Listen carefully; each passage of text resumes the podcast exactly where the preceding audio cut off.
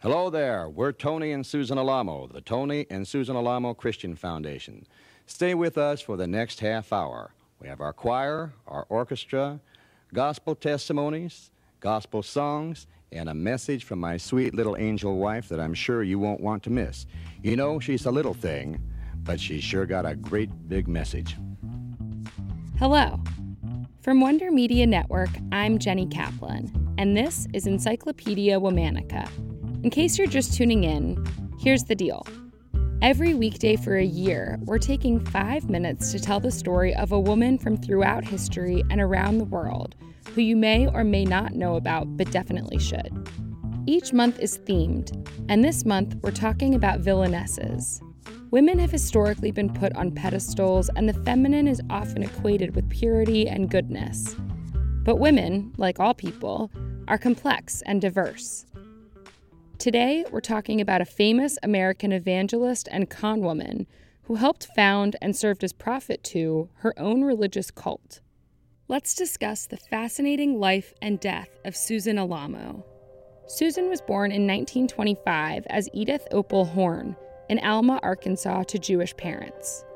Not much is known about her early years, but we do know that she married twice and had a daughter before heading to Hollywood to try and make it as an actress.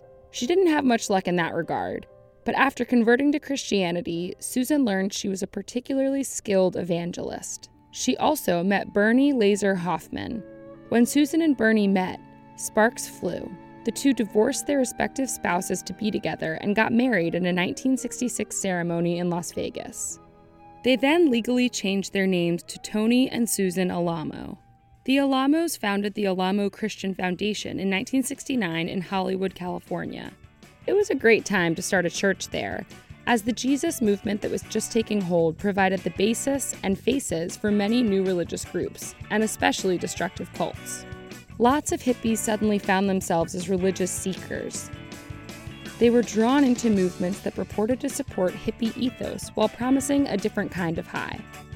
The Alamos Church, though unusual in some of its teachings and practices, was fundamentally Pentecostal in nature, and it was often referred to as being part of this post hippie Jesus movement. Well, our religion is not old fashioned, it is real, genuine, and we're happy in our Christian experience. We're happy in our Christian lives. And it was surprisingly conservative, extremely anti Catholic, and only recognized the King James Version of the Bible. Its members adhered to a strict moral code, which they claimed condemned and forbade the use of drugs, homosexuality, adultery, birth control, and abortion. People looking to join the church or to become involved in its rehabilitation program took a vow of poverty and agreed to turn all of their property over to the church. In return, the church would meet their basic needs and their children would be provided with a basic high school education. The church was the subject of controversy even in its early days for its methods of recruiting. Young members of the congregation stood on the streets of Hollywood, invited young people to convert to Christianity, and took them to the church for evening services roughly an hour away. Isolating potential converts was a big part of the strategy.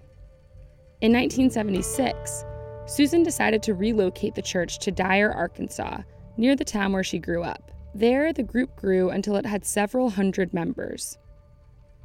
As the church expanded, it established churches in Nashville, Chicago, Brooklyn, and Miami Beach. The church owned Nashville's largest country western clothing store, where Tony Alamo eventually sold his famous Tony Alamo jean jackets, a popular item with celebrities and fashionistas at the time. The elaborately bedazzled jackets were created using unpaid church labor often by children because of their small hands.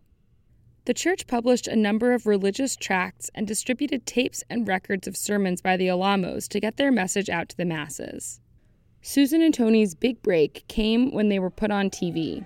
They began a national television ministry in the 1970s that was very popular as a sort of religious revival variety show hybrid. Tony served as MC, and Susan served as the movement's religious authority. In 1982, Susan died relatively suddenly of breast cancer in Tulsa, Oklahoma at the City of Faith Hospital.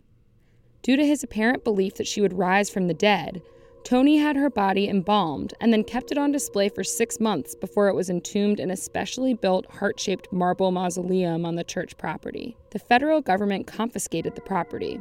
They found that Susan's body had been removed from the heart shaped tomb and seemed to have disappeared. After Susan died, Tony drove the church in a more and more abusive direction. And Tony was arrested multiple times for everything from violating labor laws to sexual abuse.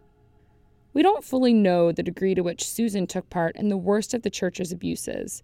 Still, it's difficult to fully exonerate her for the role she played in the creation of the Alamo Ministries. At the end of the day, she was a con artist, and much of what she and Tony were selling to their congregation was just that a con meant to line their own pockets. Tune in tomorrow for the story of another fascinating villainess. We'll be heading back to the American West. Special thanks to my sister, Liz Kaplan, the genius researcher behind this collection of women. Talk to you tomorrow.